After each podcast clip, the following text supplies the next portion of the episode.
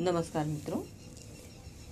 आज मैं आपके साथ जो शेयर करने जा रही हूँ, वह समाचार पत्र दैनिक भास्कर ग्वालियर में आई एक जानकारी के अंतर्गत है, जिसका शीर्षक है, चाँद पर पहली बार कदम रखकर आए अंतरिक्ष यात्री भी हुए थे क्वारंटीन 20 जुलाई उन्नीस सौ उनहत्तर, अंतरिक्ष इतिहास में बहुत खास दिन माना जाता है।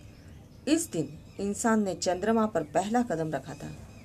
अमेरिकी स्पेस एजेंसी नासा के अपोलो 11 अभियान के दो सदस्य, नील आर्मस्ट्रॉन्ग और एल्ड्रिन ने चंद्रमा पर 21 घंटे 36 मिनट बिताए थे।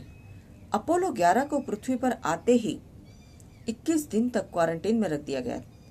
यह क्वारंटीन का समय तभी शुरू हो गया था जब आर्मस्ट्रॉन्ग और उनके साथियों ने चंद्रमा से लौटते समय ईगल लूनार लैंडर में प्रवेश किया। इसका मतलब यही था कि 5 अगस्त उन्नीस सौ उनहत्तर को नील आर्मस्ट्रॉन्ग लोगों के साथ अपना जन्मदिन नहीं मना सकेंगे। लेकिन आर्मस्ट्रॉन्ग का उनतालीसवा जन्मदिन मनाने की नासा ने पहले ही प्लानिंग कर रखी थी। क्वारंटीन में रहने के बाद भी आर्मस्ट्रॉन्ग का जन्मदिन मनाया गया। आर्मस्ट्रॉन्ग के लिए यह एक सरप्राइज़ पार्टी थी। एक कांच का पार्टीशन रखा गया। एक तरफ़ उन्होंने तो दूसरे तरफ़ उनके परिवार वालों और उनके साथियों के परिवार वालों ने केक काटकर जश्न मनाया। अब सवाल यह उठता है कि क्वारंटीन क्यों किया गया?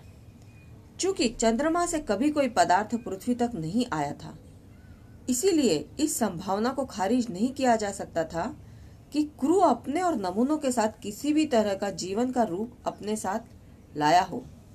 ऐसे में जीवन के उस रूप को सुरक्षित करना भी ज़रूरी था।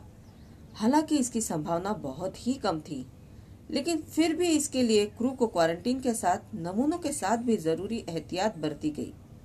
अपोलो 11 अभियान पृथ्वी से बाहर के पिंड से इंसान की पहली अंतरक्रिया थी, इसलिए सावधानी ज़्यादा बरती गई थी। यह क्वारंटीन पीरियड सबसे लंबा था।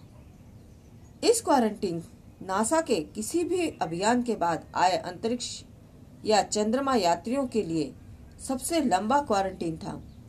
इसके बाद के अपोलो अभियानों के लिए क्वारंटीन इतना लंबा नहीं था। मज़ेदार बात यह है कि क्वारंटीन करने का विचार साल उन्नीस में ही बनना शुरू हो गया था।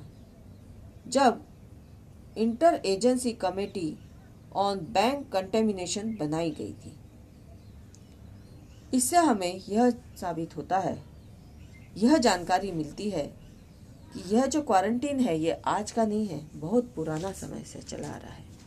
धन्यवाद।